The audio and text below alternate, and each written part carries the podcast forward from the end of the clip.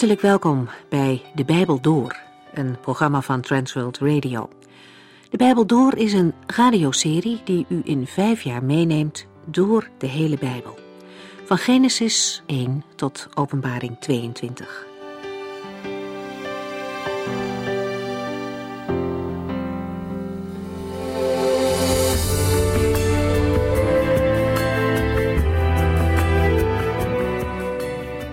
U kunt vandaag luisteren naar een gedeelte uit het boek Jesaja. In hoofdstuk 41 neemt de Heere zelf het woord. Hij richt zich dan tot de wereldmachten en daagt hen als het ware uit om te kijken wie er nou werkelijk de macht heeft.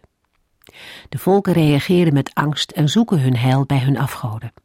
Ze zijn heel tevreden met hun eigen goden, maar als het erop aankomt, hebben ze er niets aan. Een zelfverzonnen, eigen gemaakte God kan immers niets.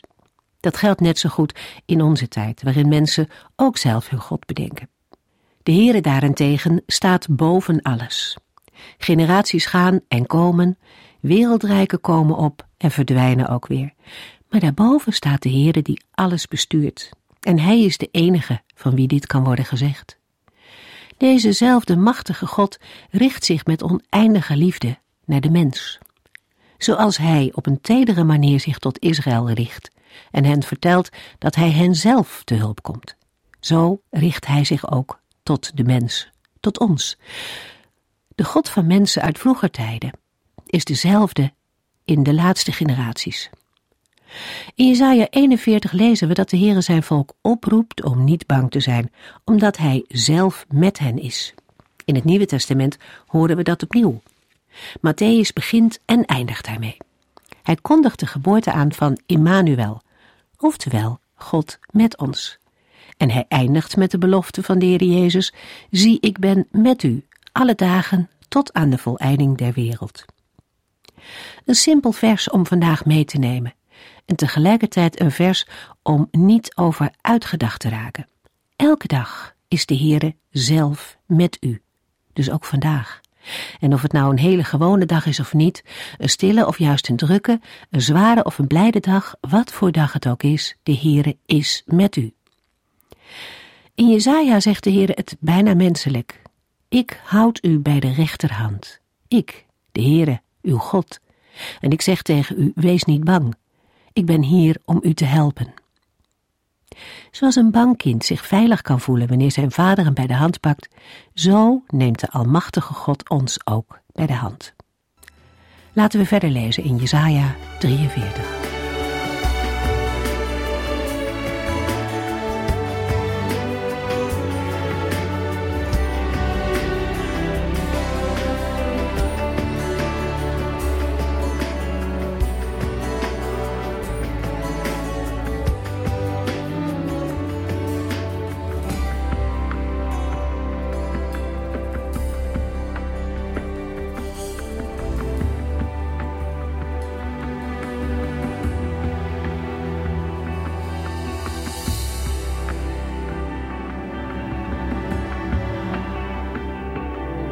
Vorige uitzending sloten we af met een sombere conclusie die uit Jesaja 42 vers 25 naar voren kwam. Zelfs het oordeel dat Israël wakker had moeten schudden, leidt niet tot inkeer. Israël mag dan wel geroepen zijn als dienaar of knecht van de Heere, maar het is zelf blind en doof.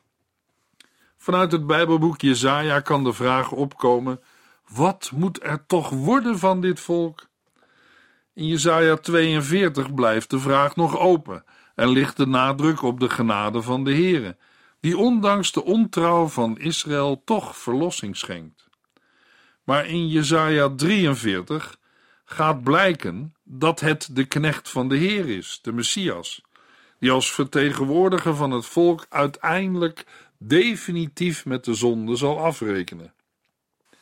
Jesaja 43 vers 1 Maar nu, Israël, zegt de Heere, die u heeft geschapen, wees niet bang, want ik heb u vrijgekocht. Ik heb u bij uw naam geroepen. U bent van mij. Met de woorden maar nu wordt een keerpunt ingeluid. De woorden die volgen krijgen bovendien nog extra nadruk door de profetische inleiding, zegt de Heere. Israël mag dan blind en doof zijn voor Gods onderwijzing, toch spreekt de Heere het troostend en liefdevol aan met de verbondsnamen Israël of Jacob. De Heere noemt zich daarbij hun schepper en formeerder en wijst zo terug naar het allereerste begin, toen hij Israël als zijn volk bij hun naam heeft geroepen. In de roeping van Abraham en de uittocht uit Egypte, als ook in de verbondsluiting op de Sinaï. Laat Israël dan ook niet bang zijn. Jesaja 43 vers 2 Als u door diepe wateren moet, zal ik bij u zijn. Als u rivieren moet oversteken, zult u niet verdrinken. Als u door het vuur loopt, zult u niet worden verbrand. De vlammen zullen u niet verteren. De Heere zal zijn eigendom beschermen en bewaren. Al moet het door het water gaan of rivieren oversteken. Israël zal er niet door worden weggespoeld. Al moet het door vuur en vlammen gaan. Het zal niet verbrand of aangestoken worden. De eerste zin roept herinnering op aan de doortocht door de Rietzee. De tweede zin verwijst naar de moeilijke situatie van Israël in de tijd van Jezaja zelf. Zo worden gevaren uit het verleden verbonden met bedreigingen in het heden. Zoals de Heer in het verleden zijn volk veilig door het water heeft geleid, zo zal Hij hen nu veilig door de vlammen leiden. Welke gevaren Gods volk op de levensweg ook bedreigen of treffen, dwars door alles heen, houdt de Heere de zijnen vast. De Heere bespaart zijn volk niet altijd de moeiten, maar is er wel altijd zelf bij. Jesaja 43 vers 3 en 4 Want ik ben de Heere, uw God en Redder, de Heilige van Israël. Ik gaf Egypte, Ethiopië en Seba als een losprijs in ruil voor uw vrijheid. Anderen stierven, zodat u kunt leven. Ik ruilde hun levens voor de uwe, want u bent kostbaar voor mij, en ik schat het bezit van u hoog. Ik houd van u. Door het volk eraan te herinneren wie hij is, maakt de Heer duidelijk dat de belofte van bescherming geen loze belofte is. Hij is de Heere, Israëls God en Redder, de Heilige van Israël. Hij is bereid Egypte, Ethiopië en Seba te betalen als losprijs voor Israël. Deze landen stonden bekend om hun grote rijkdom en aanzien. Dat de Heere bereid is deze rijke landen als losprijs te betalen, geeft aan dat Israël voor hem zo belangrijk is dat hij het tegen elke prijs wil vrijkopen. Een vergelijkbaar spreken over losgeld vinden we in het Nieuwe Testament, waar de Heer Jezus mensen vrijkoopt met de hoogste losprijs die maar mogelijk is, met zijn eigen leven. Zo kostbaar is Israël in zijn ogen. Omdat de Heer het volk zo lief heeft, zal hij het vrijkopen. Hij zal hun levens ruilen voor Israëls leven. Zo waardevol is het volk voor hem. Nogmaals klinkt de oproep niet bang te zijn, want de Heere is met zijn volk. Jesaja 43 vers 5 tot en met 8 Wees niet bang, want ik ben bij u. Ik zal u uit alle windstreken om mij heen verzamelen. Ik zal mijn zonen en dochters van de uithoeken van de aarde terugbrengen naar Israël. Allen die mij hun God noemen, zullen komen want ik heb hen tot mijn eer gemaakt. Ik heb hen geschapen. Breng hen naar mij terug, blind als ze zijn en doof voor mijn roepen, ook al kunnen zij horen en zien. De Heere mag zijn oordeel dan over Israël hebben doen gaan, en zelfs het oordeel van de ballingschap hebben aangekondigd. Hij laat zijn volk niet los. Naar welke windstreken het ook verdreven is, hij zal het terugbrengen naar het beloofde land. Uit het westen en oosten roept hij het terug. Het noorden en zuiden gebiedt hij het volk los te laten. Hij geeft het bevel de zonen en dochters van de Heere van de einde van de aarde terug te brengen. Ieder die naar de naam van de Heer is genoemd, die door hem is gemaakt en geschapen. Doordat vers 7 de verwoording van vers 1 weer opneemt, staat heel het gedeelte in het teken van het besef dat de Heere de maker van Israël is, dat zich dan ook veilig mag weten bij hem. De hier aangekondigde terugkeer naar het land wordt in de uitleg meestal direct betrokken op de terugkeer van Babel naar Jeruzalem. En inderdaad is daaraan in de eerste plaats gedacht. Maar tegelijkertijd maakt de vermelding van alle windstreken duidelijk dat er ruimer is gedacht. De woorden vormen een echo van de verbondsvloek. Als Israël de Heere verlaat, zal het worden weggerukt uit het land en verstrooid worden, onder alle volken, tot in de verste uithoeken van de aarde. Het gaat in deze versen om een opheffing van de verbondsvloek. Het verstrooid worden over heel de aarde wordt opgeheven. De Heere brengt het volk weer terug naar het land van de belofte. Toch is er ook een verschil. Anders dan Deuteronomium 30 veronderstelt, heeft bekering nog niet plaatsgevonden. Israël is nog steeds doof en blind. Dat de Heere desondanks de verbondsvloek zal opheffen, toont hoe onmetelijk groot zijn genade en trouw is. Daarvan getuigt ook het Nieuwe Testament. Zelfs als wij hem ontrouw zijn, blijft hij ons trouw, want hij kan zich niet tegen zichzelf keren. 2 Timotheus 2 vers 13. Jesaja 43 vers 9 tot en met 13. Verzamel alle volken. Welke van hun afgoden heeft ooit dergelijke dingen voorspeld? Kunnen zij voorspellen wat er morgen gebeurt? Waar zijn de getuigen die hen zouden hebben horen spreken? Als er geen getuigen zijn, moeten zij toegeven dat alleen God de toekomst bekend maakt. En ik heb getuigen, Israël, zegt de Heer. U bent mijn getuigen en dienaren, gekozen om mij te kennen en te geloven en te begrijpen dat alleen ik God ben. Er bestaat geen andere God, die is er nooit geweest en zal er ook nooit zijn.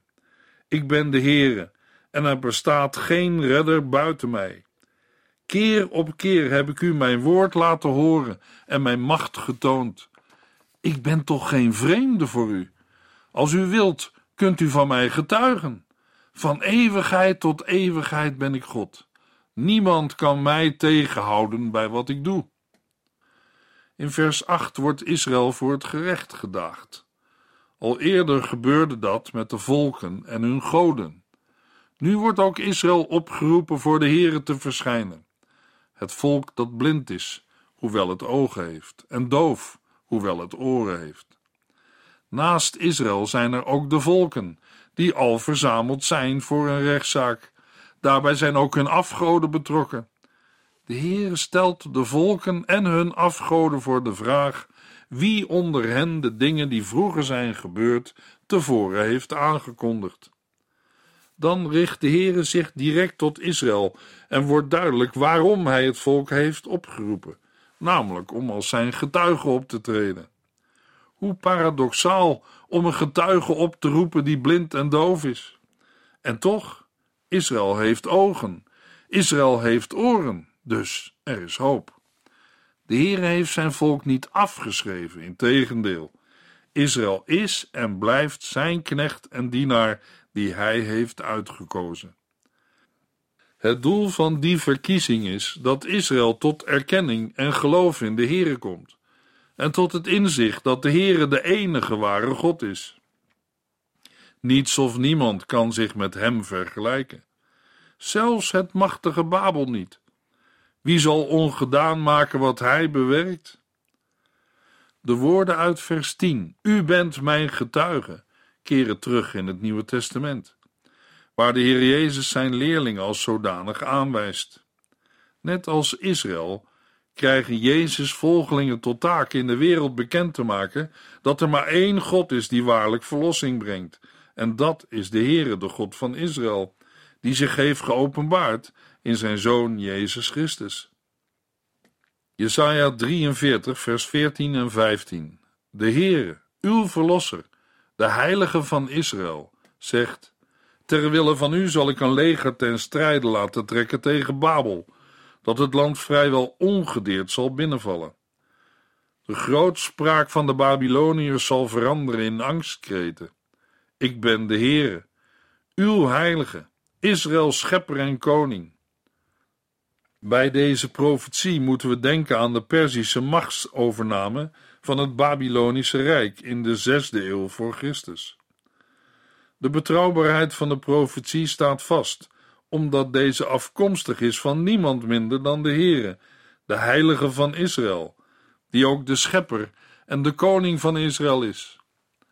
De aankondiging van het oordeel over Babel is in wezen een boodschap van hoop en troost voor Israël en een getuigenis van de trouw van de Heere. In Jesaja 43 vers 16 tot en met 21 vinden we opnieuw een duidelijke belofte dat de Heere zijn volk zal verlossen. De Heere die in het verleden zo krachtdadig en verlossend heeft ingegrepen, roept de Israëlieten op niet langer stil te blijven staan bij het verleden. Want zie, hij maakt iets nieuws. Nu gaat het gebeuren. In vers 21 zegt de Heere: Ik heb Israël voor mijzelf gemaakt, en daarom zal dit volk mij op een dag voor het oog van de hele wereld eren. In het Nieuwe Testament wordt de verlossing die God schenkt in Jezus Christus beschreven onder verwijzing naar de Exodus uit Egypte. De instelling van het avondmaal, dat verwijst naar de dood en opstanding van Christus, vindt plaats tijdens de Joodse paasmaaltijd. Als de verlossing uit Egypte wordt herdacht. Paulus noemt in 1 Corinthians 5 vers 7 Christus ons paaslam. Ook het verkondigen van Gods lof vanwege zijn grote daden keert in het Nieuwe Testament terug en wordt toegepast op de gelovigen die door Christus geroepen zijn om vanuit de duisternis naar zijn heerlijk licht te komen. 1 Petrus 2 vers 9. In Jesaja 43 vers 22 tot en met 28 wijzigt opnieuw de toon.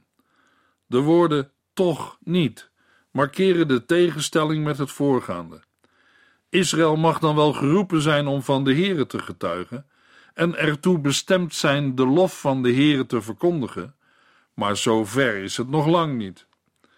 In de versen 22 tot en met 28 is opnieuw sprake van een rechtszaak. Maar nu gaat het om een rechtszaak tussen de Here en de Israëlieten. De profetie maakt duidelijk dat het oordeel van de ballingschap niet onterecht is, maar voortkomt uit Israëls ontrouw tegenover de Here. Het gebruik van de verbondsnamen voor het volk getuigt van de zekerheid dat, ondanks het feit dat het oordeel wel verdiend is, de Heere zijn volk uiteindelijk toch niet zal loslaten. Jesaja 43, vers 25 tot en met 28. Ik ben het die ter wille van mijzelf uw zonden wegdoe en er nooit meer aan zal denken. En herinner mij aan deze belofte van vergeving, want wij moeten eens met elkaar gaan rechtspreken over uw zonden. Bepleit uw zaak, zodat ik u kan vergeven. Vanaf uw stamvader zondigden uw voorouders tegen mij. Al uw priesters en leiders overtraden mijn wet. Daarom heb ik uw priesters afgezet en Israël vernietigd, het volk aan de schande overgegeven. Van meet af aan, vanaf Israëls eerste voorvader, wordt het volk al gekenmerkt door zonde. De priesters en profeten, die het volk bij de Here vertegenwoordigen en Gods woorden aan het volk doorgeven, leefden in overtreding. Het vonnis komt dan ook niet onverwacht, maar de Heere laat zijn volk niet los. Jesaja 44 vers 1 tot en met 5 Luister naar mij, mijn dienaar Israël, die ik gekozen heb. De Heere die u heeft gemaakt en die u van eeuwigheid kent, zal helpen. Hij zegt: Dienaar van mij, wees niet bang. Jeruzalem, mijn uitverkorene, wees niet bang. Want ik zal u meer dan voldoende water geven voor uw dorstige land en uitgedroogde grond. En ik zal mijn geest en mijn zegeningen over uw kinderen uitgieten. Zij zullen opgroeien als mals, sappig gras en als wilgen langs de rivier. Ik ben het eigendom van de Heere, zullen zij trots zeggen. Sommigen zullen de naam van Jacob gebruiken, anderen zullen eigenhandig schrijven: Ik ben van de Heere, en met ere de naam van Israël noemen. Door ontrouw aan de Heere heeft Israël het oordeel over zich afgeroepen. Maar in Jesaja 44 vers 1 tot en met 5 blijkt opnieuw dat dit niet betekent dat de Heer het volk loslaat. Hij betoont zich degene die Israëls zonde vergeeft. Oordeel maakt plaats voor herstel. Liefdevol stelt de Heer het volk gerust. Het hoeft niet bang te zijn. De liefde van de Heere voor zijn volk blijkt hieruit dat hij water geeft voor het dorstige land en de uitgedroogde grond. De parallel maakt duidelijk waar het bij deze voorbeelden om gaat. De Heere zal zijn geest uitgieten en zijn zegen geven. De uitstorting van de Heilige Geest brengt het geestelijk herstel dat Israël zo nodig heeft. De aangekondigde vernietiging betekent niet het einde van het volk. Het zal weer bloeien en talrijk worden. De belofte van een uitgebreid nageslacht herinnert aan de verbondsbelofte aan Abraham. In de geschiedenis van de christelijke uitleg is vers 3 nogal eens betrokken op gelovigen uit de niet-Joden.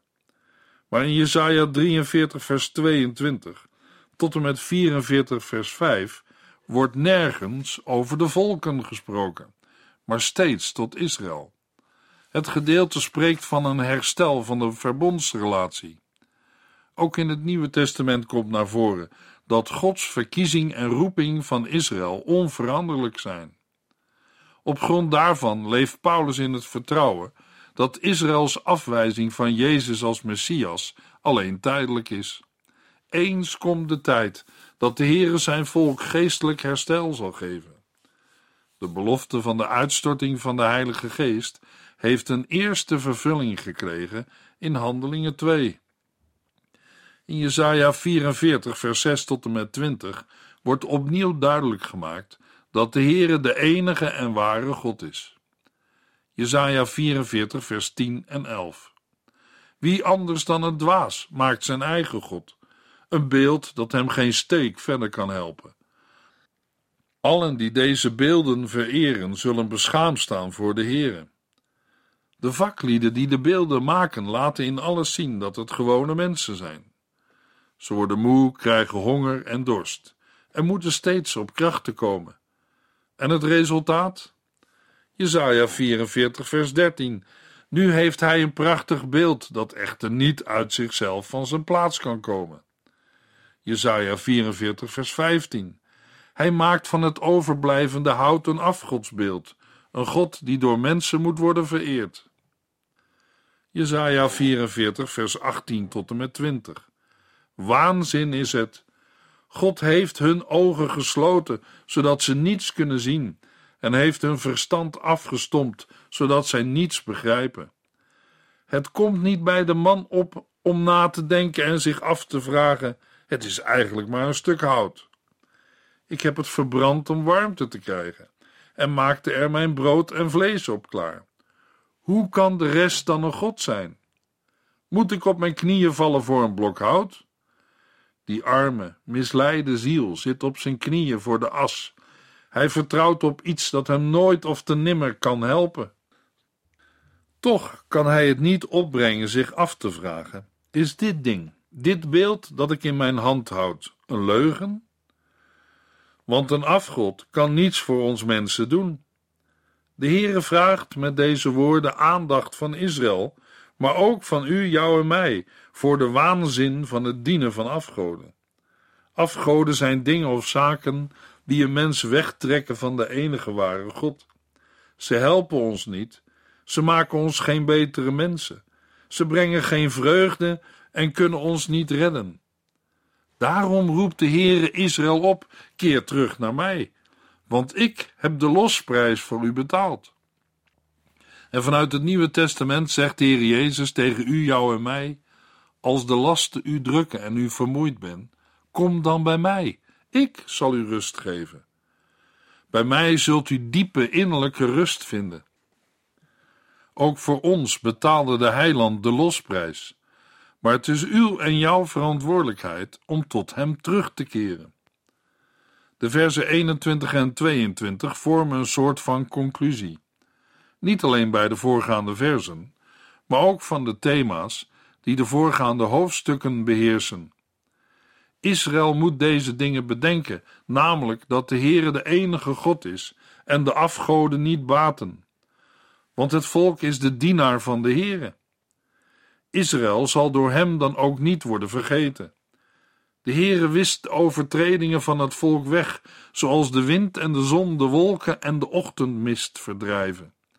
Hij roept het volk op: keer terug naar mij. In Jesaja 44, vers 24 tot en met 28 begint een nieuwe profetie. Opnieuw noemt de Heere zich de maker van Israël. Het geeft vertrouwen dat hij het volk zal blijven koesteren en helpen. Hij is het die de hemel uitstrekte. Hij maakte de aarde zonder dat iemand erbij was. Bij gevolg hoort heel de aarde tot zijn machtsgebied. Hij voorzegt de toekomst en laat zien dat alle valse profeten leugenaars zijn. De waarzeggers maakt hij verward. De wijzen plaatst hij naar achteren en hun kennis maakt hij tot dwaasheid. Maar de woorden van zijn profeten bevestigt hij en het raadsplan van zijn boodschappers volbrengt hij. Maar wat staat er dan te gebeuren? Als eerste zegt de Heer dat Jeruzalem zal worden bevrijd en dat de steden van Juda weer zullen worden bewoond. Vervolgens zegt de Heer tegen de rivieren: Val droog, en het zal gebeuren.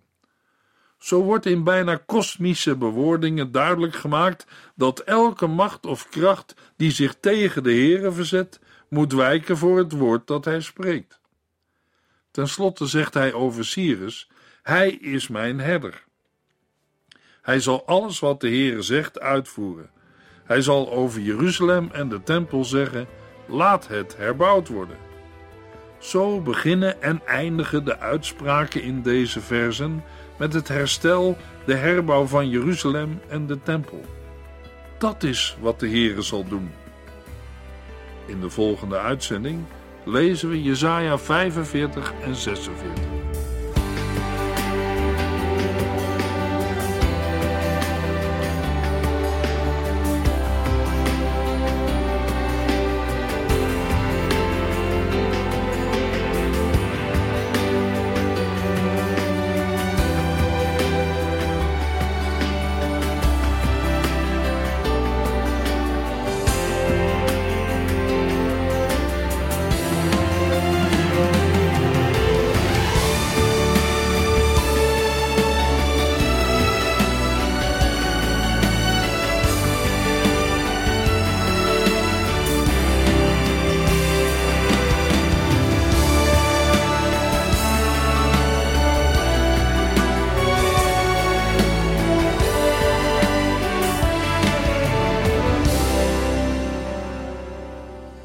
Geluisterd naar De Bijbel Door. In het Nederlands vertaald en bewerkt door Transworld Radio. Een programma waarin we in vijf jaar tijd de hele Bijbel doorgaan.